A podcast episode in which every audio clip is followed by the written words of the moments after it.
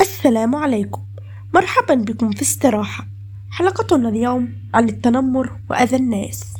الأذى هو الأعمال التي تلحق الضرر والإساءة بالغير سواء كان الضرر ماديا كالضرب أو التكسير أو معنويا كالكلام الجارح أو المهين أو الكلام المؤثر في النفس.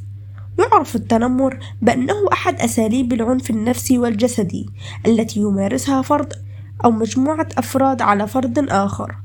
ويكون عادة الشخص الذي يمارس عليه التنمر أضعف من الشخص المتنمر حيث يتبع المتنمر أساليب عديدة للتنمر أهمها السخرية من الشخص الآخر والإساءة إليه باللفظ من خلال الاستهزاء والحط من شأنه بشكل دائم بألفاظ خادشة ومستفزة وجارحة كما يلجأ المتنمر إلى مختلف وسائل الإيذاء كالتحرش الجسدي أو الضرب أو الإيقاع بالشخص الآخر بهدف إفساد حياته.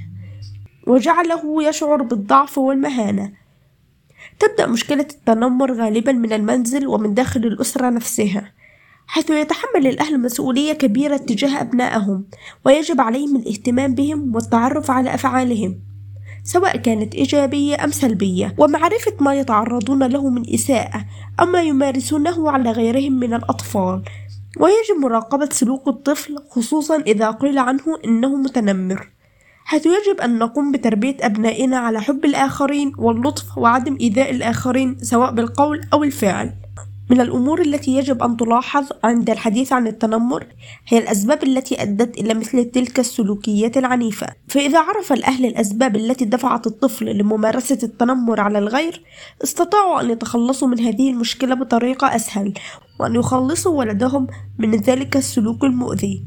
فقد تؤدي مشاهدة مقاطع تحتوي على عنف سواء في الأفلام التي لا تناسب الأطفال أم في برامج الأطفال التي لا يراعى فيها وجود تلك المشاهد.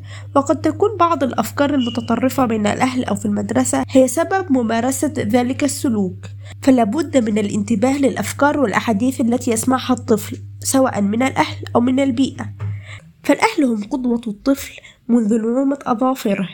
إن مشاعر الكراهية والحقد دخيلة على الإنسان وعنها ينتج فعل التنمر الذي قد يكون أحيانا من أجل إظهار القوة والبراعة والذكاء أو من أجل تصغير شأن الشخص الآخر بدافع الغيرة وقد يكون من أجل الحصول على الشهرة ويوجد عدة أنواع للتنمر حسب المكان الذي يمارس فيه أو حسب السبب الذي يؤدي إلى ممارسته. فالتنمر المدرسي هو أحد أنواع التنمر الذي تمارس في المدرسة من قبل مجموعة من الطلاب على طالب أو مجموعة أخرى من خلال إطلاق عبارات السخرية والصفات السلبية السيئة. والتنمر الإلكتروني هو التنمر الذي يتم على وسائل التواصل الاجتماعي المختلفة يتشارك فيه المتنمرون الصور والمقاطع المؤذية لبعض الأشخاص. يعد التنمر بسبب اللون أكثر أنواع التنمر شيوعًا من حيث السبب، وهو من أنواع العنصرية والتمييز العنصري، وقد أصبح سلوكًا غير مقبول منذ زمن بعيد، وقد أشار النبي محمد صلى الله عليه وسلم أنه لا فرق بين أبيض ولا أسود إلا بالتقوى والأخلاق الحسنة والعمل الصالح. من آثار التنمر المشاكل النفسية والاكتئاب والقلق والوحدة والانطوائية ويؤدي أيضا إلى عدم الثقة بالنفس والشعور بالعجز والخوف كما يؤدي أيضا إلى فقدان الشهية. تخيلوا معي أعزائي المستمعين مدى السوء والبشاعة التي يشعر بها الشخص الذي تم التنمر عليه. من يستحق أن يشعر بكل هذا الأذى؟ لا أحد يستحق ذلك. ومع الأسف تستمر هذه الآثار مدة طويلة في حياة الشخص ولا يستطيع نسيانها بل إنه يضطر إلى الذهاب لطبيب نفسي حتى يتمكن من العودة لحياته الطبيعية مرة أخرى. وهذه ليست من أخلاق المسلمين. فعن أبي موسى رضي الله عنه قالوا يا رسول الله أي الإسلام أفضل؟ قال من سلم المسلمون من لسانه ويده. وقال الله تعالى والذين يؤذون المؤمنين والمؤمنات بغير ما اكتسبوا فقد احتملوا بهتانا وإثما مبينا.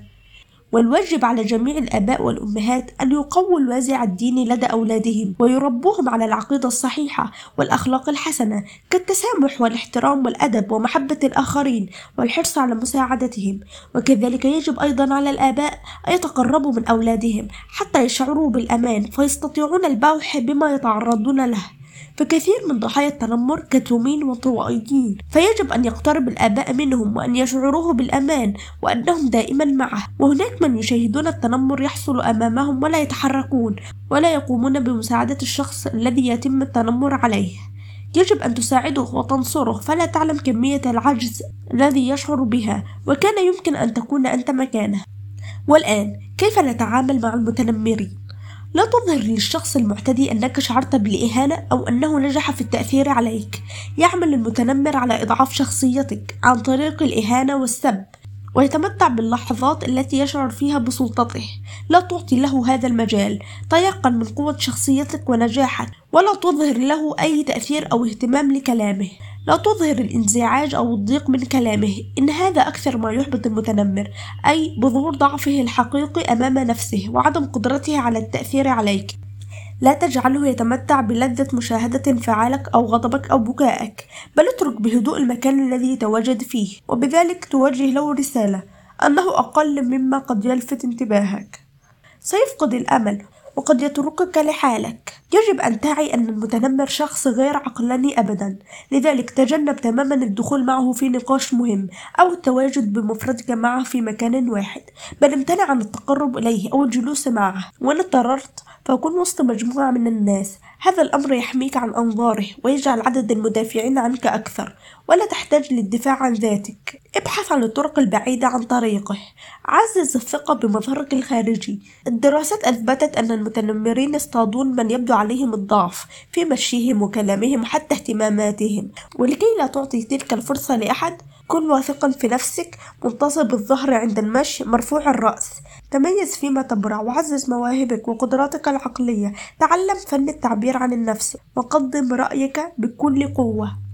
قم بالإبلاغ عن الأمر. اطلب مساعدة والديك أو الأخصائي الاجتماعي في المدرسة أو مديرك أو أي شخص آخر قادر على التعامل مع ذلك الاعتداء عليك وإبقائك آمنا. من الضروري أيضا التحدث مع شخص تثق فيه. من أجل الوصول لحل في أسرع وقت.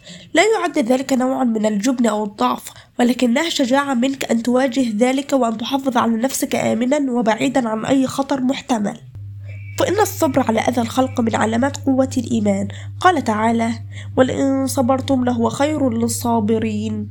قال رسول الله صلى الله عليه وسلم من كظم غيظه وهو يقدر على أن ينتصر دعاه الله تبارك وتعالى على رؤوس الخلائق حتى يخيره في حور العين أيته النشاء. وأتمنى من جميع الآباء والأمهات أن يقوموا بتربية الأطفال على الرفق واللين لأن التنمر يبدأ من الصغر. شكرا لحسن استماعكم والسلام عليكم.